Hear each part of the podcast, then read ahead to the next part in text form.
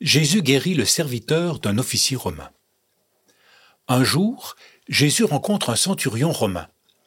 Un centurion, c'est un officier de l'armée romaine, comme dans Astérix, sauf que Jésus, lui, ne donne pas d'ibaf comme Obélix. À cette époque, les Romains sont très méchants avec les habitants du pays d'Israël. Pourtant, le centurion se précipite vers Jésus et lui dit Jésus, mon serviteur est très malade, il ne peut plus bouger et il a très mal. Il faut que tu le guérisses. Jésus regarde le centurion et lui dit D'accord, je vais venir, montre-moi où est ta maison. Mais tu n'as pas besoin de venir jusque chez moi. Tu n'as qu'à dire un mot et mon serviteur sera guéri. Jésus est très étonné. Il n'a encore jamais vu quelqu'un qui croit comme ça.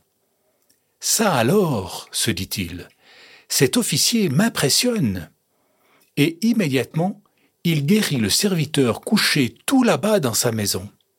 Il n'a même pas eu besoin d'aller le voir. Trop fort, non?